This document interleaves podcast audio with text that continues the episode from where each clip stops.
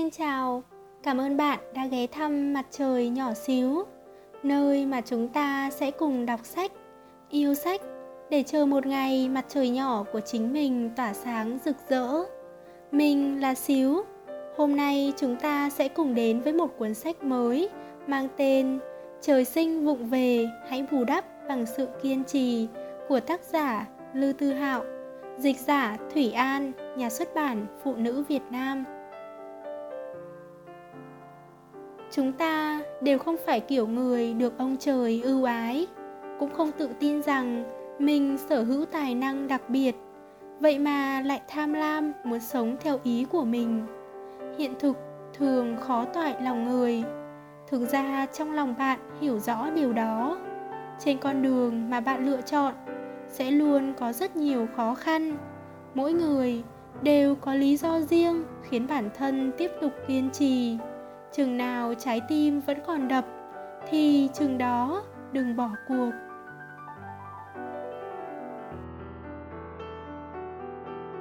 Lời nói đầu. Năm tháng sau này, mong sao bạn và tôi ngày càng được sống đúng với chính mình. Cuốn sách này cất giữ rất nhiều câu chuyện của tôi, của bạn bè tôi, còn của bạn nữa. Cuộc sống mỗi người một vẻ nhưng điều khiến chúng ta cảm động lại chẳng hề khác biệt. Có lẽ trong một buổi chiều nào đó chúng ta sẽ ở những nơi khác nhau đọc cùng một tựa sách. Đối với một tác giả mà nói đây là chuyện khiến tôi hạnh phúc không gì sánh nổi. Trong những năm tháng cấp 3, tôi đem lòng thương mến một cô gái, đến độ muốn đăng ký thi cùng trường đại học với cô ấy đến độ chỉ cần là bài hát cô ấy yêu thích, tôi đều học thuộc cho bằng được. Trước ngày tốt nghiệp, chúng tôi đã hẹn nhau cùng đi xem concert, nhưng tôi lại mất liên lạc với cô ấy. Mãi đến năm 2010 tôi mới một mình đi xem concert muốn đi năm ấy. Ngày hôm đó, Nam Kinh mưa to như chút nước. Tất cả khán giả có mặt đều tắm mưa cùng năm người đứng trên sân khấu. Tôi thầm nghĩ, không biết cô ấy có đến xem không? Không biết cô ấy có mang theo ô không? Tôi không biết, cũng chẳng cách nào biết được. Suốt thời đại học, tôi thường xuyên thức đêm. Hầu như ngày nào trời hửng sáng, tôi cũng vẫn chưa ngủ. Những lúc như thế, cậu bạn cùng phòng nhất định sẽ gõ cửa. Mặt mũi phờ phạc, vừa kéo tôi đi ăn sáng, vừa ca thán chưa làm xong bài vở tôi ngáp ngắn ngáp dài để mặc cậu ta lôi sành sạch ra khỏi cửa. Những năm tháng đó, dẫu gian nan, khổ sở, nhưng nhìn thấy vẫn có người thức cùng mình, cũng cảm thấy lòng được an ủi phần nào.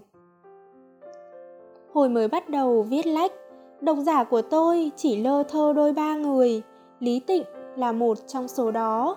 Cô ấy cặm cụi đọc hết từng bài viết của tôi, cho tôi rất nhiều ý kiến và phản hồi, còn nghiêm túc hơn cả tôi nữa.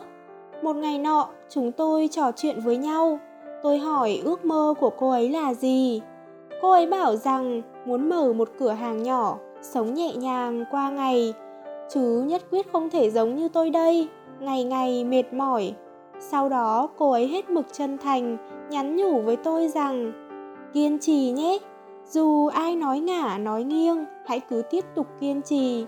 Một năm không được thì hai năm, hai năm không được thì ba năm, cậu chắc chắn sẽ làm được. Chị đây tin tưởng vào mắt nhìn người của mình. Tôi kiên trì 5 năm, đến nay khi sách mới sắp sửa ra mắt, tôi lại không tìm thấy cô ấy nữa. Ngoảnh đầu nhìn lại, chỉ có lời nhắn của cô ấy vẫn còn ở đó. Không ai biết được ngày tháng về sau sướng khổ thế nào nhưng hẳn sẽ vất vả hơn những năm tháng còn ngồi trên ghế nhà trường. Bọn mình đều may mắn, nhưng cũng không may mắn đến thế. Bọn mình đều sẽ phải vật lộn, tiến lên trên con đường đã chọn. Chỉ mong sao có người bầu bạn với cậu trên con đường này. Tôi biết, có người bầu bạn là chuyện hạnh phúc nhường nào. Vì lẽ ấy, tôi luôn ở đây, rông dài về những chuyện tôi cho là quan trọng hy vọng bạn khi buồn bã, khi cảm thấy khó chịu, sẽ luôn có người kề bên. Từng giây, từng phút qua, bạn đều đang trưởng thành, dẫu rằng có những sự trưởng thành bạn chẳng hề mong muốn, có những cái giá lớn bạn không muốn chấp nhận. Vì thế, bạn chỉ có thể tách mình từng chút một khỏi cái tôi xưa cũ, cái tôi khóc lóc vật vã sau những cơn say mềm, cái tôi ngắm mặt trời lặn trên sân thể dục cái tôi vụng về, cái tôi lạc lối. Nhưng bạn phải giữ chặt một vài điều cốt lõi để vẫn có thể là chính mình. Tôi nghĩ những người từng kề vai sóng bước cùng tôi đều đã giúp tôi gìn giữ được những điều này. Chúng ta đều ôm mộng tưởng của riêng mình, rồi cất bước trên con đường mình đã chọn. Chúng ta đều không phải kiểu người được ông trời ưu ái cũng không tự tin, mình sở hữu tài năng đặc biệt. Vậy mà lại tham lam, muốn sống theo ý mình. Chính vì vậy, chúng ta đều đang cắn răng bước về phía trước trong băn khoăn và lưỡng lự. Nếu bạn không biết mình muốn làm gì, trước hết hãy làm tốt công việc trong tay. Nếu bạn không biết mình có thể đi đến đâu, trước hết hãy vững bước trên con đường hiện tại. Nếu bạn không biết mình sẽ gặp ai? Trước hết, hãy học cách đối xử tử tế với những người bên cạnh. Nếu bạn không chắc những việc mình đang làm, liệu có ý nghĩa? Trước hết, ít nhất hãy chắc chắn rằng không phải mình đang ăn không ngồi rồi. Sương mù, răng lối. Có lẽ bạn chỉ nhìn thấy 5 mét trước mặt, nhưng hãy cứ từng bước đi hết 5 mét này màn sương mông lung sẽ dần tan. Chờ đợi và trần trừ sẽ chỉ cướp đi động lực của bạn mà thôi. Sẽ luôn có những giai đoạn, tâm trạng của bạn hết sức tồi tệ. Phát hiện mình đang đi đường vòng, luôn bị người khác phủ nhận. Cảm thấy tương lai quá đỗi xa xôi, không hẹn ngày tới. May mắn thay vào những lúc này, tôi luôn có thể nhớ đến những người bạn thân và cả bạn, người đang phấn đấu hết mình trong hoàn cảnh giống tôi chính những người bạn này đã khiến tôi vô duyên, vô cớ tin rằng tương lai chắc chắn sẽ trở nên tốt đẹp. Khiến tôi cảm thấy thế giới không bạc bẽo đến thế. Hy vọng cuốn sách này có thể đồng hành bên bạn một đoạn đường. Sau đó, dẫu bạn không còn cần nó nữa, tôi cũng cảm thấy vui vẻ. Hãy cứ nỗ lực như thế nhé. Ngày tháng về sau, mong sao bạn và tôi ngày càng có thể sống đúng với chính mình hơn.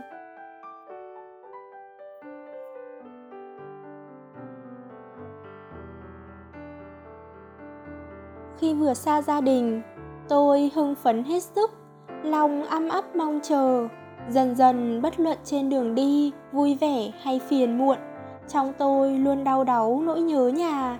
Cảm giác thuộc về một thành phố chính là bất luận nay đây, mai đó, bao lâu? Bạn luôn biết rằng nơi đó có người đợi bạn trở về. Khi ly biệt, đừng ngoảnh đầu lại. Sự ăn ý giữa tôi và mẹ thể hiện ở việc hàng ngày tôi về đến nhà, bình nước của tôi đã đầy sẵn. Mỗi lần tôi xa nhà, tôi sẽ mua cho mẹ một đống đồ ăn vặt mẹ thích. Hai mẹ con không mấy khi trò chuyện nhưng chưa bao giờ thấy tẻ nhạt cả. Chẳng biết vì lý do gì, tôi hay lóng ngóng khi thể hiện tình cảm với người nhà. Càng thân thuộc, tôi càng không biết phải nói gì. Có lẽ vì mất tự nhiên, hoặc có lẽ vì ngượng ngùng, tôi thường giữ im lặng. Suốt những năm qua, tôi từ melbourne chuyển đến canberra, lại từ canberra chuyển về bắc kinh, phiêu bạt tới lui thoát đã 7 năm trời. Mỗi lần về nước, tôi không nán lại nhà lâu, không lang thang khắp nước, thì năm ngày ba bữa lại tụ tập bạn bè. Bấy giờ tôi chỉ cảm thấy thời gian ở cùng bạn bè vô cùng quý báu, mà quên đi rằng thời gian ở bên người nhà cũng đang vụt trôi. Những năm gần đây, vì công việc, tôi ở không dưới 50 khách sạn, đi qua không dưới 50 vùng miền, nhưng lần nào cũng quên gọi điện về nhà. Có lẽ trời sinh tôi đã có máu phiêu bạt. Lâu nay lăn lộn ở bên ngoài tôi chưa từng cảm thấy vất vả. Bởi vậy từ lúc còn nhỏ tôi đã cam tâm tình nguyện rời nhà đến nơi xa xôi như thế. Có lẽ trời sinh chăn trở mộng ước, tôi mới luôn cho rằng nơi quê nhà nhỏ bé kia vĩnh viễn không dung chứa được giấc mộng của chúng tôi những tưởng rằng dừ chân ở một miền đất đủ lâu, mình có thể cắm rễ ở đó, có thể nảy sinh tình cảm như đối với nơi chôn rau cắt rốn. Quả thực xét ở một mức độ nào đó mà nói, khi chọn sống ở một thành phố, nó sẽ biến thành một phần trong bạn. Nhưng tôi vẫn luôn nhớ về hành lang từng băng qua hồi nhỏ, sân bóng rổ từng chơi, những lần chuyển nhà kia. Ô đúng rồi, còn cả món tôm hùm đất và cua hồ dương chừng mà tôi khoái ăn nhất nữa. Mỗi lần bắt đầu nhớ về những món ngon đó, tôi luôn cảm thấy bụng đói cồn cào. Về sau mới hiểu ra là nỗi nhớ nhà đang ùa về. Nhớ một thành phố, đa phần là nhớ những chi tiết cùng những con người ở thành phố ấy. Có lẽ cũng bởi đến độ tuổi này, có những quy luật tự nhiên cứ lẳng lặng đến trở thành mệnh đề cả đời này bạn không thể tránh được. Những chuyện xa xôi kia, mỗi lúc một gần, có những thứ, hoặc là bạn không để tâm, hoặc là sẽ trở thành một cái rằm cắm sâu vào tim bạn, vĩnh viễn không nhổ ra được. Chúng ta đều đã trưởng thành, đôi lúc thực sự không rõ đây là chuyện tốt hay xấu.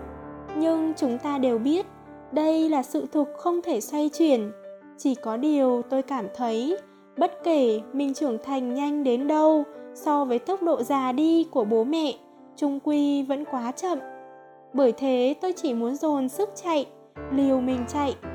Chạy đến ngày tôi có thể chăm sóc tốt cho mình, chạy đến ngày tôi không còn phải mở miệng xin tiền bố mẹ nữa.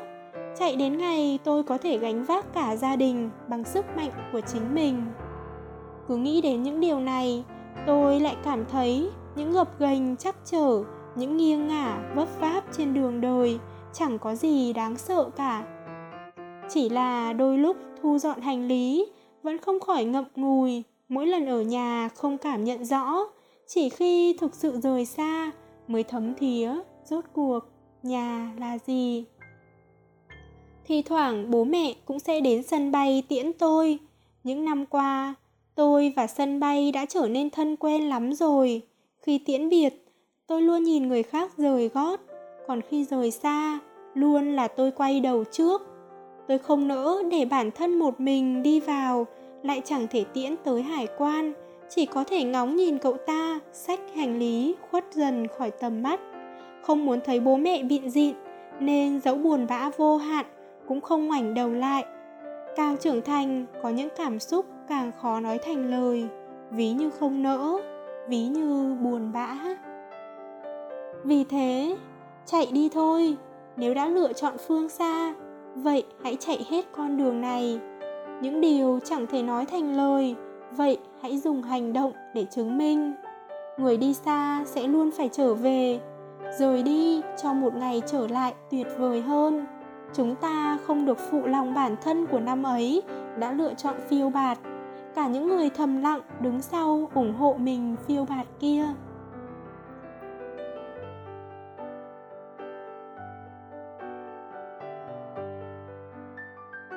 Sống trong độ tuổi của mình, nhìn ngắm phong cảnh xung quanh, dù thích thú hay vui vẻ, đều do tự mình trải nghiệm. Dù mờ mịt hay ưu tư, đều để tự mình chịu đựng. Trò chuyện với những người tâm đầu ý hợp hoàn thành những việc bày ra trước mắt, chịu trách nhiệm với chính mình, không chạy vào cuộc sống của người khác, tùy tiện chỉ tay năm ngón cũng không dễ dàng bị người ta ảnh hưởng. Họ ra vẻ quan tâm bạn, thực ra họ chỉ quan tâm đến chính mình mà thôi. Tuổi đời ngày một lớn, bên chúng ta sẽ dần xuất hiện một loại người, bạn hoàn thành mục tiêu của mình buông lời cảm khái. Họ sẽ nói, cũng chẳng tính là gì, bạn khoe về cuốn sách và bộ phim mình yêu thích. Họ sẽ nói, nội dung thật tầm thường. Bạn đăng một bức ảnh, họ sẽ nói, bạn suốt ngày chỉ chơi bời lêu lỏng. Bạn chuẩn bị làm một việc, họ sẽ nói, bạn không kiên trì nổi đâu. Đặc biệt là trong độ tuổi bối rối như thế này, chúng ta buộc phải đưa ra lựa chọn. Bạn trưởng thành tốt nghiệp, lựa chọn một mình phấn đấu mãi miết phấn đấu một thời gian dài cũng xem như có chút thành tựu nho nhỏ. Lại vì mãi không có đối tượng kết hôn mà trở thành đề tài để bàn tán của họ. Bạn nghiêm túc cân nhắc lựa chọn đến một thành phố xa xôi, khởi đầu gian nan, đôi khi còn vấp váp chắc trở, nhưng cũng xem như dám sông pha, ngang dọc. Lại vì họ không thích mà trở thành đối tượng bị họ công kích. Đúng vậy, từ mà tôi muốn dùng chính là công kích. Khi phát ngôn, nhiều người luôn cho rằng vì mình muốn tốt cho người khác nên chẳng thèm nể nang, ngày càng táo tợn. Họ vốn dĩ đâu biết, toàn bộ câu chuyện của bạn cũng không để tâm trong quá trình đó bạn có vui vẻ hay không. Họ chỉ chăm chăm nhắm vào kết quả. Điều đáng sợ nhất là kết quả vẫn chưa tỏ. Tương lai của bạn còn vô số khả năng, nhưng họ đã luận định chụp mũ. Mục tiêu mà bạn luôn một lòng hướng đến lại bị hủy hoại đến độ biến tướng đổi hình. Bạn kỳ vọng nơi mộng tưởng và ái tình lại phát hiện ra có biết bao nhiêu người đang khinh thường và cười nhạo những mộng ái dường như không đáng để phấn đấu này. Họ ra vẻ quan tâm đến bạn, nhưng lại chờ mong bạn ngã nhào một vố chờ mong bạn quýnh quáng. Chờ mong tình cảm và giấc mộng tựa hồ không đáng phấn đấu kia của bạn tan thành mây khói. Có vậy, họ mới nói được rằng, nhìn xem, tôi đã nói với bạn từ trước rồi mà. Dương dương tự đắc biết bao, đúng lý, hợp tình biết bao. Tôi chưa bao giờ cho đi tình cảm hay lòng yêu, cho nên tôi luôn an toàn. Bạn xem, tôi thông minh biết mấy tôi muốn nói rằng đây không được gọi là thông minh, mà là hèn nhát. Những lời họ nói không được gọi là quan tâm, mà là lên mặt dạy đời. Từng gáo nước lạnh giống như từng nhát dao, có lực sát thương ngoài sức tưởng tượng. Thế giới này vốn nên là cảnh trăm hoa đua nở, vậy mà ta lại tự tay bóp chết quá nhiều chồi non. Chẳng qua chỉ chưa kết hôn thôi chẳng qua chỉ lựa chọn thi nghiên cứu sinh thôi. Chẳng qua chỉ quyết định theo đuổi ước mơ thôi. Chẳng qua chỉ chưa biết mình muốn gì thôi. Chẳng qua chỉ muốn an nhàn thôi. Chẳng qua chỉ không muốn sống theo cách của họ thôi. Dựa vào cái gì mà chúng ta phải hứng chịu những phê phán tay độc đến như thế chứ? Càng để tâm đến điều gì, điều ấy càng dễ trở thành điểm yếu của bạn khi đó, không phải điều người khác xem trọng. Bạn sẽ hứng chịu tổn thương, ví như tôn nghiêm. Hoặc chọn thôi băn khoăn về những điều ấy, hoặc chọn trở nên mạnh mẽ hơn. Thứ mình để tâm, chỉ có thể tự mình gìn giữ. Tôi hy vọng bạn hãy tiếp tục kiên trì, chỉ cần trở nên mạnh mẽ hơn.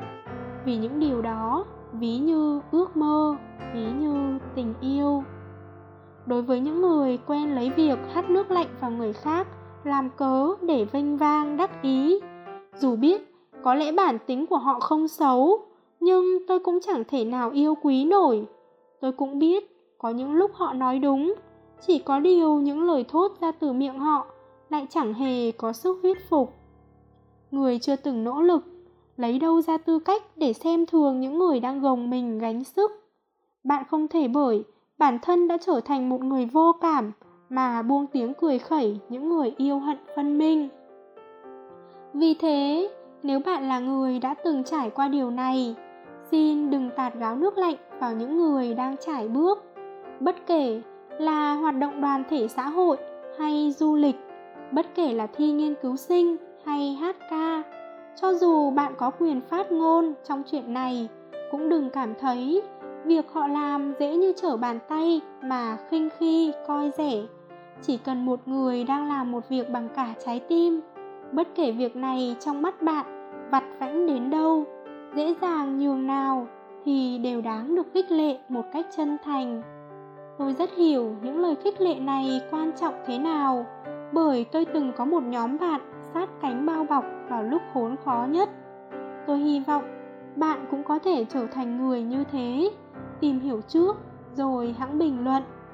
Sống trong độ tuổi của mình, nhìn ngắm phong cảnh xung quanh, dù khoái trá hay vui vẻ, đều tự mình trải nghiệm. Dù mờ mịt hay ưu tư, đều tự mình chịu đựng.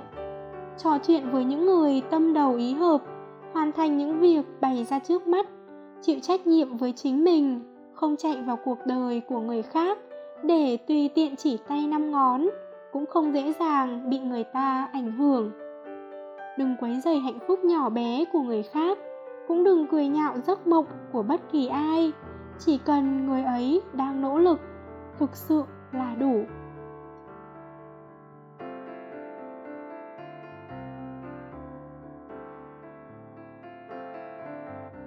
Bạn từng như thiêu thân lao vào lửa, cũng từng nếm mật nằm gai, từng bị người ta coi thường cũng từng xem thường người khác. Bạn từng yêu, cũng từng được yêu. Bạn từng an ủi, cũng từng được an ủi. Thế giới này đối xử với bạn đâu đến nỗi tệ. Sau những lao đao, vấp ngã, bạn mới hiểu được rằng người hiểu mình là người bạn chờ, cũng là người đợi bạn. Hiểu được mình là người ta chờ, cũng là người đợi ta trước kia, có một chú chó rất dễ thương, rất đáng yêu, nhưng vì độc thân quá lâu nên bị mọi người cười nhạo, gọi là chó độc thân. Chú chó không chịu nổi bạn bè bên cạnh cuốn quýt ngọt ngào, bèn cắt rẻ xương bỏ nhà ra đi. Lòng thầm nghĩ, mình chắc chắn cũng sẽ tìm được tình yêu đích thực. Thế là chú bắt đầu đi du lịch các nước, sở dĩ mang theo rẻ xương một là bởi vì thích ăn, hai là bởi vì chú chó đáng yêu thế này từng nghe thấy tên lư tư hạo quái đản nói rằng, thích một người chính là sẵn lòng chia sẻ thứ mình yêu nhất cho người ấy. Chẳng bao lâu sau, chú chó gặp được một cô thỏ.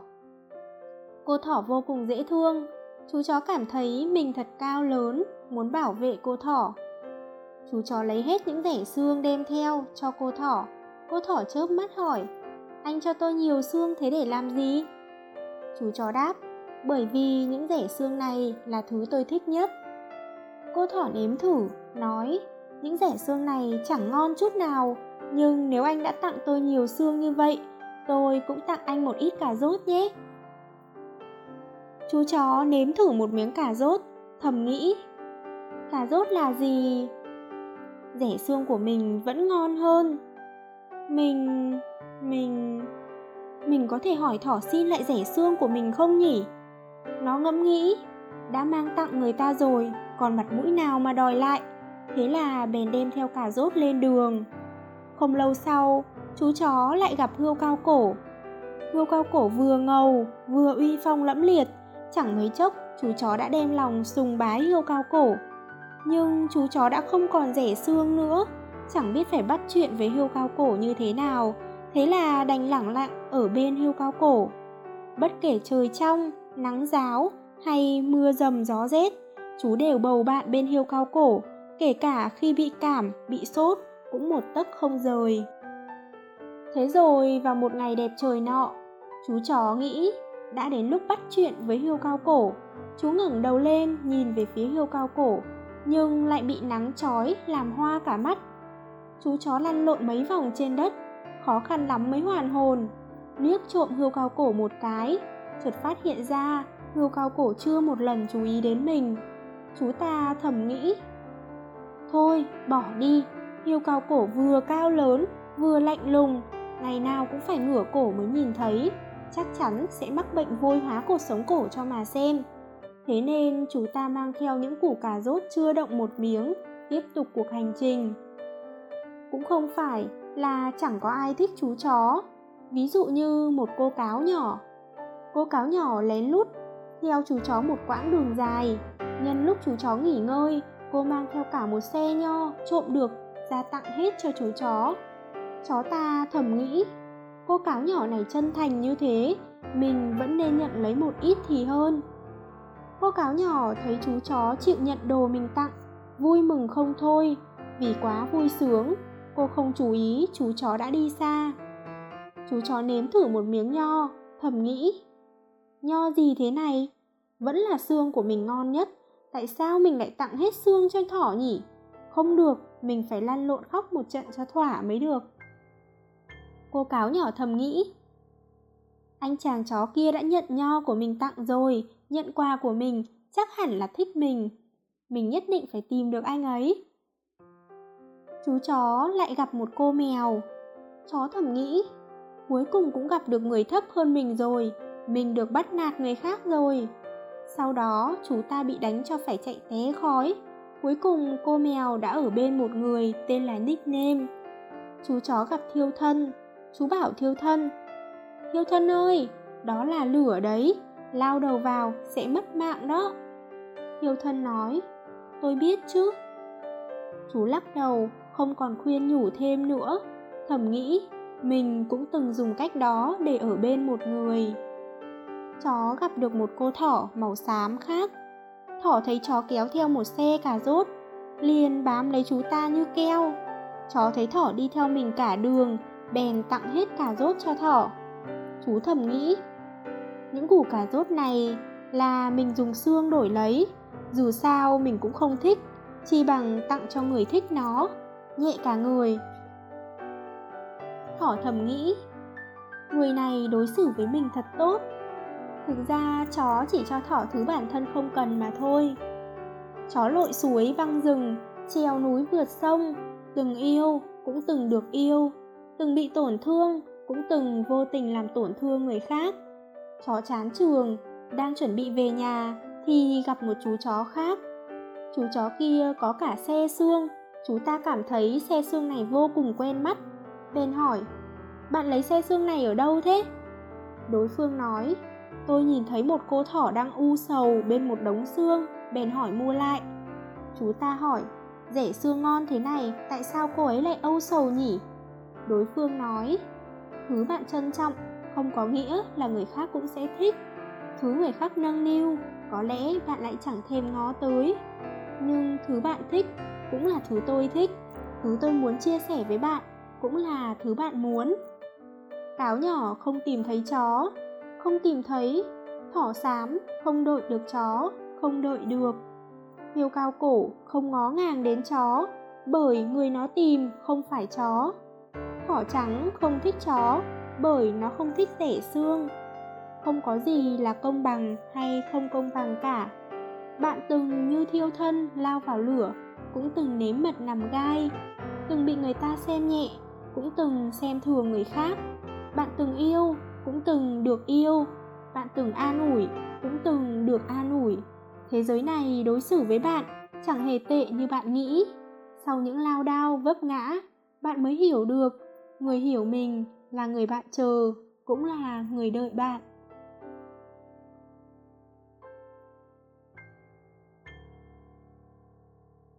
Bởi một người mà thích một bài hát, thích một cuốn sách, thích một bộ phim, thích một thành phố. Thế rồi có lẽ chẳng mấy chốc mà người dẫn bạn đến với những điều này sẽ biến mất khỏi cuộc sống của bạn. Cho đến khi thời gian làm phai nhòa gương mặt họ, lưu giữ những bài hát, những bộ phim, những thói quen này chẳng phải vì không buông được, mà vì mình thích. Chỉ thế thôi bởi vì mình thích ba món tôi yêu thích nhất mùa đông chính là lẩu vịt hiệu chu hắc và khăn quàng cổ. Hai thứ đầu tôi buộc phải bóp mồn bóp miệng vì bị mụn. Chỉ có thứ cuối cùng, dẫu gió rằng mưa quật đều có thể mang theo bên mình. Tôi luôn dành cho khăn quàng cổ một sự ưu ái đặc biệt. Một ngày nọ ở Thượng Hải, tôi ngồi tàu điện ngầm suốt một đường từ từ hối đến sân bay phố Đông. Tôi thầm nghĩ, hình như có gì đó không ổn. Tôi vội cúi đầu nhìn, phát hiện ra mình không quàng khăn. Thế là tôi ngơ ngẩn ngồi tàu điện ngầm theo tuyến đường cũ quay về. Ngày hôm đó tôi cảm thán tự đáy lòng.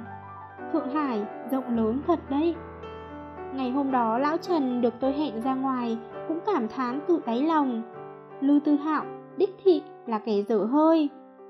Khi còn chưa biến thành một kẻ thần kinh như thế này, tôi cực kỳ ghét đeo khăn quàng cổ Thứ này quá sức dườm già và vướng víu. Với một người sống hơn hai chục năm chưa từng mặc quần giữ nhiệt lấy một lần như tôi mà nói, cả người thoải mái mới là chân lý cuộc đời. Thế nhưng sự xuất hiện của một cô gái đã làm đảo lộn hoàn toàn kế hoạch đã định trước của tôi. Cái tật cám hấp trên vung của tôi bắt đầu từ hồi tiểu học và kéo dài đến tận bây giờ. Hồi cấp 3, triệu chứng cụ thể của cái tật này là tôi cực kỳ thích xem xét đánh. Trên tinh thần nghiên cứu khoa học, tôi hết sức tò mò rằng nếu bị xét đánh trúng, phải chăng có thể đả thông hai mạch nhâm, đốc, từ đó bước lên đỉnh cao cuộc đời. Nhưng tôi thích thú viễn cảnh ngày tận thế hơn. Bấy giờ phòng học chưa có điều hòa, chỉ có quạt điện phe phẩy.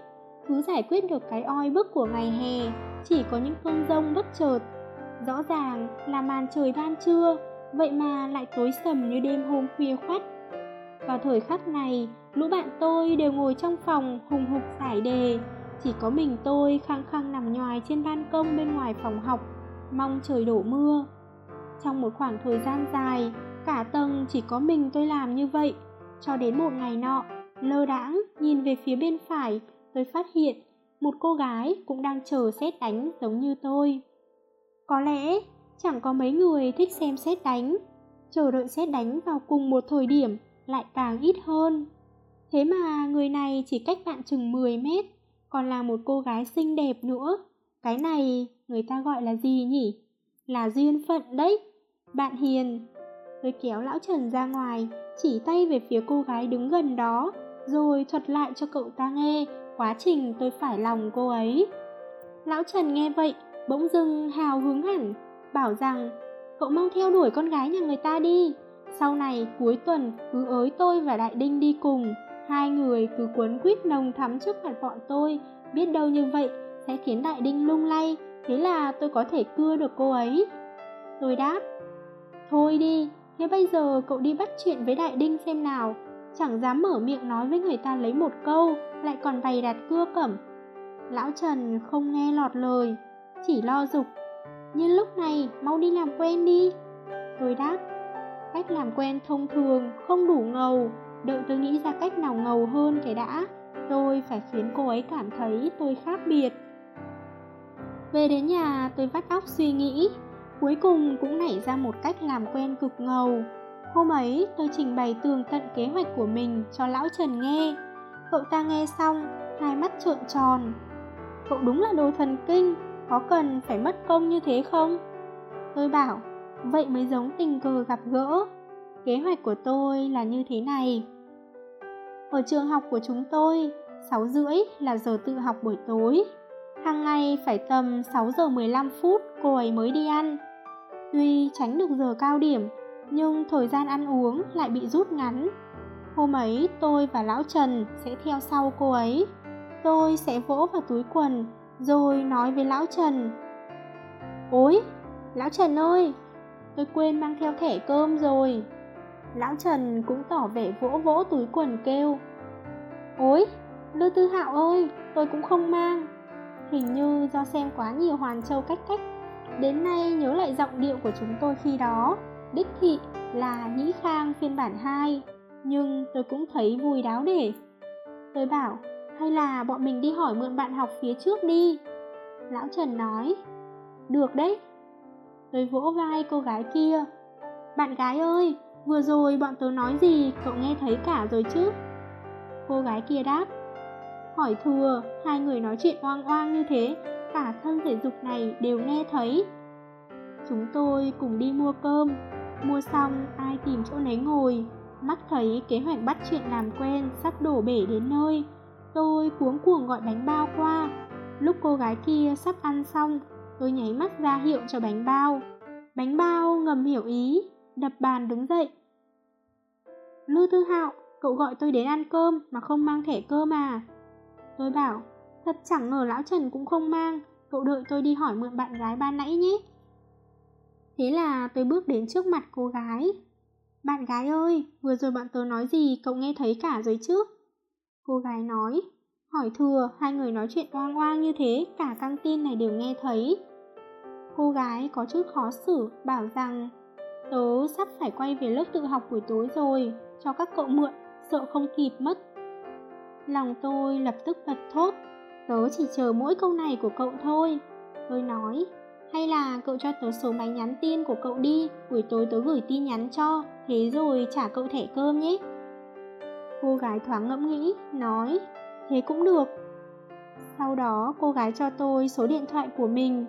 Khoảnh khắc ấy, tôi cảm nhận chỉ số thông minh của mình đã vọt chạm nóc. Tôi và cô gái ấy đã chính thức quen nhau như thế. Cô ấy nói cô ấy thích Mayday. Tôi bảo, sao mà trùng hợp thế, tớ cũng vậy. Sau đó về nhà bổ sung ngay thông tin về Mayday vào não bộ. Cô ấy bảo rằng hàng ngày nếu dậy sớm sẽ đến trường sớm một chút. Tôi nói, sao mà trùng hợp thế, tớ cũng vậy. Từ đó tôi bắt đầu chuỗi những ngày dậy sớm. Cô ấy bảo rằng mình sống ở phía nam thành phố. Tôi nói, sao mà trùng hợp thế, tớ cũng vậy. Thế là sau mỗi tối đưa cô ấy về nhà, tôi lại chạy như điên về đầu đông thành phố nơi mình sống. Bấy giờ thích một người, chính là đưa cô ấy về nhà, bất kể đông tây, nam bắc đều là thuận đường.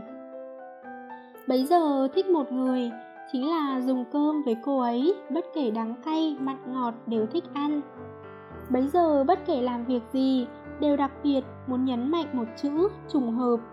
Tôi hy vọng điều cô ấy thích vừa khéo là điều tôi thích, món cô ấy thích ăn vừa khéo là món tôi khoái khẩu. Thời gian cô ấy đến trường vừa khéo là thời gian thường ngày tôi đến trường. Ngay cả chuyện tôi gặp gỡ cô ấy cũng vừa khéo là lúc tôi không mang theo thẻ cơm. Như thế này, cô gái nhất định sẽ cho rằng tất thảy những câu chuyện giữa chúng tôi đều giống như duyên phận. Có những trùng hợp là sự phát óc tìm kế của ai đó, có những tình cờ gặp gỡ là chủ tính đã lâu, có những lẽ đương nhiên là bởi vì thích. Đôi khi chạy ba quãng đồng chỉ để chạm mặt cô ấy ở một giao lộ, sau đó có thể vờ như lơ đãng buông một câu. Trùng hợp ghê. Đây là sự lãng mạn trong mắt tôi. Đây là điểm tôi muốn khiến cô ấy cảm thấy tôi và người khác không giống nhau. Có lẽ những khác biệt đó có thể khắc sâu ký ức của cô ấy về tôi. Suy nghĩ như thế cứ xuyên suốt quá trình làm bạn với cô ấy. Chẳng mấy chốc đã tới sinh nhật tôi, đại khái là vào mùa đông.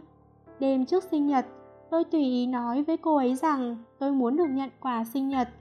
Tùy ý với độ tôi đã quên bẵng mình từng nói như thế.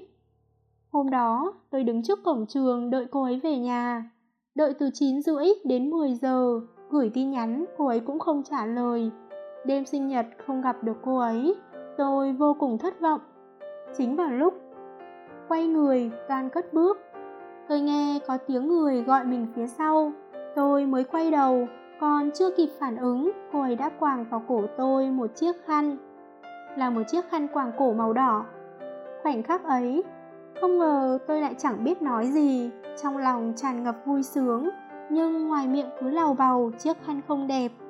Cô ấy lập tức nổi đoá, vươn tay muốn lấy khăn quàng xuống, còn tôi nhất quyết bảo không tháo. Thế là chúng tôi chạy đuổi quanh sân thể dục những mấy vòng. Nhiều năm về sau, nhớ lại cảnh tượng này, tôi thấy mình ngố tàu hết chỗ nói, lại cảm thấy lãng mạn vô cùng.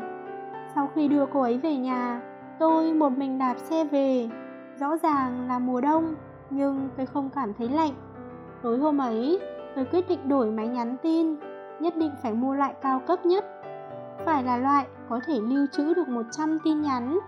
Tôi muốn lưu lại những tin nhắn trò chuyện với cô ấy nhiều nhất có thể. Vì thế tôi thắt lưng buộc bụng, cộng thêm mặt dày ăn trực cô ấy hai bữa cơm. Bởi thường xuyên gặp cô ấy, người vốn không quàng khăn là tôi, bắt đầu quàng khăn mỗi ngày.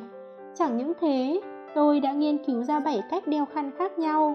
Bấy giờ tôi còn thích mặc áo măng tô. Lão Trần nói, lần nào tôi xuất hiện cũng cho cậu ta cảm giác bến Thượng Hải. Tôi bảo, những mùa đông sau này tôi đều sẽ quảng khăn. Lại một năm nữa qua đi, tôi sắp sửa ra nước ngoài. Cô ấy đã biết tin tôi sắp ra nước ngoài từ lâu. Chính vì luôn được cô ấy cổ vũ, tôi mới kiên định với suy nghĩ này. Mùa đông năm lớp 12, cô ấy sắp bước vào học kỳ 2, còn tôi chuẩn bị bay đến Melbourne. Vào kỳ nghỉ đông năm đó, cô ấy đan cho tôi một chiếc khăn len màu lam, bảo tôi trả lại cô ấy chiếc màu đỏ cô ấy muốn quàng. Như vậy, hai chúng tôi vẫn được xem là có mối liên hệ. Ngày hôm đó, tôi nói với cô ấy rằng đợi các cậu thi xong đại học, tớ nhất định sẽ quay lại, hát tặng cậu bài dịu dàng. Cô ấy gật đầu, bảo rằng đợi cậu quay lại, chúng ta cùng đi xem concert nhé. Nhưng cuối cùng, tôi vẫn không kịp trả lại cô ấy chiếc khăn màu đỏ. Kỳ nghỉ đông năm lớp 12 hết sức ngắn ngủi. Ngắn đến nỗi tôi còn chưa kịp nói lời tạm biệt tử tế, cô ấy đã buộc phải đối mặt với con quái vật khổng lồ sắp tới vào tháng 6. Sau khi đến Melbourne, tôi đã mua một cây guitar, bắt đầu luyện bài dịu dàng mỗi ngày. Và thế là tôi cứ cầm cây guitar lên là bạn cùng phòng của tôi lại tông cửa xông ra ngoài. Đồ khốn, nể mặt tôi chút được không? Trước nay tôi không có năng khiếu âm nhạc, cho dù đã luyện bài này 5 lần 7 lượt, tôi vẫn không thể đạt được hiệu quả mong muốn. Nhưng mỗi ngày, tôi vẫn đếm ngược đến ngày về nước. Cuối cùng khi về nước, vào ngày kết thúc kỳ thi đại học, tôi đạp xe băng băng đến trường. Ngày hôm đó, tôi khoác theo cây guitar, cảm thấy mình chắc chắn là người đẹp trai nhất trường. Nhưng tôi không tìm thấy cô ấy. Tôi không cam tâm, gửi tin nhắn vào máy nhắn tin của cô ấy, nói ngày mai tớ đợi cậu ở trường, muốn hát cho cậu nghe. Hôm sau trời vừa tảng sáng, tôi kéo lão Trần và bánh bao đến trường. Ba chúng tôi đều không kịp ăn sáng, vừa cầm bánh bao và nước mua ở ngoài, vừa một đường chạy như bay. Đến cửa lớp học, tôi lấy đàn guitar ra tập lại, vừa tận dụng thời gian cuối cùng để ghi nhớ lời bài hát vừa diễn tập những lời muốn nói với cô ấy. Diễn tập từ sáng đến chiều, từ chiều đến khi bóng mình đổ dài trong ánh hoàng hôn, cô ấy vẫn không xuất hiện. Cũng chẳng biết tại sao tôi không gọi điện thoại cho cô ấy. Chiều hôm ấy, tôi hát, vẻ tươi đẹp của tình yêu kia luôn ẩn giấu trong nỗi cô đơn. Chiều hôm ấy, lão Trần hát, nếu thế giới nhỏ bé như thế, cớ sao em lại không nghe thấy tấm chân tình của tôi? Chiều hôm ấy, bánh bao hát, chân trời mênh mang là tình yêu của tôi. Chiều hôm ấy, bánh bao vỗ vai tôi bảo rằng, đừng buồn nữa, cô ấy không nghe thấy, âu cũng là chuyện tốt, cậu hát khó nghe không thể tả. Tôi quẳng cho cậu ta một cái trợn mắt. Lão trần nói, tôi không buồn, cậu xem lão trần hát còn khó nghe hơn kìa sau đó tôi cầm cây guitar lên, bắt đầu hát từ đầu. Thả bước trong gió, ánh nắng hôm nay bỗng quá đỗi dịu dàng. Dịu dàng của trời, dịu dàng của đất, tựa như em đang ôm lấy tôi. Còn dòng phụ đề chạy ngang trong lòng tôi là Cô ấy còn chưa ôm lấy mình một lần, dịu dàng cái con khỉ. Dịu dàng, tôi mặc kệ, không dịu dàng gì hết. Tháng 6 là sắp giữa hè, mọi người đều không biết tại sao hôm ấy tôi lại cầm một chiếc khăn quàng trong tay. Sau đó tôi và cô ấy không liên lạc gì với nhau nữa. Tin tức cuối cùng có liên quan đến cô ấy là cô ấy đã đi Thượng Hải. Khi lòng buồn vu vơ, tôi viết lên Weibo rằng Bấy giờ nghĩ rằng dùng lý do gượng gạo nhất là mượn sách hỏng đến lớp tìm cô ấy là chuẩn Bấy giờ tin nhắn trong máy nhắn tin phải chọn kỹ, khéo sợ bỏ sót tin nhắn của cô ấy. Bấy giờ thích một người, có lẽ chính là có thể nhận ra cô ấy trên sân thể dục ngay từ ánh nhìn đầu tiên. Bạn thử đoán xem, bây giờ điều tôi cảm thấy nuối tiếc nhất là gì? Hả? Sau này mới nhớ ra là chúng tôi không có một bức ảnh chung nào. Tôi không biết tại sao quen nhau nhiều năm như vậy chúng tôi lại chưa từng chụp với nhau một tấm. Năm tháng như thoi đưa, chớp mắt đã qua. Năm 2013, Lão Trần kết hôn. Cô dâu là Đại Đinh, người cậu ta từng yêu thầm hơn 7 năm. Tôi gửi tin nhắn cho cậu ta. Tân hôn vui vẻ, đồ khốn phải hạnh phúc đấy nhé. Đồ hát lạc giọng. Cậu ta gửi tin nhắn cho tôi. Cậu xem, tấm chân tình vẫn sẽ được nghe thấu hơi thầm nói. Đúng vậy, nhưng có những người sẽ không gặp vận đỏ như thế. Tôi là một trong số họ. Vẫn là mùa đông năm ấy, tôi nhận được một cuộc điện thoại. Đầu dây bên kia bật bài dịu dàng. Trong âm thanh hỗn tạp, tôi nghe thấy ở đầu dây bên kia có một cô gái luôn hỏi. Cậu có nghe thấy không? Cậu có nghe thấy không? Tôi thật lòng không nhớ nổi, đây là số điện thoại của ai nên bèn cúp máy. Sau khi cúp điện thoại, tôi nhận được tin nhắn từ số điện thoại kia. Cô ấy nói, tớ nghe thấy rồi. Trong phút chốc, tim tôi như lỡ mất một nhịp. Tôi chạy bạt mạng về nhà, muốn lục tìm chiếc khăn quàng màu đỏ bị mình lãng quên đã lâu kia, nhưng mãi không tìm thấy. Tôi nghĩ mình có nên trả lời tin nhắn từ số điện thoại ấy không? Nhưng không biết hồi âm như thế nào. Tôi muốn hỏi chủ nhân của số điện thoại ấy là ai, nhưng lại sợ biết rồi, chẳng có gì để nói. Rõ ràng có muôn vàn lời muốn thổ lộ, nhưng lại sợ người mà mình đối diện đã không còn là người mà mình muốn dốc bầu tâm sự kia nữa.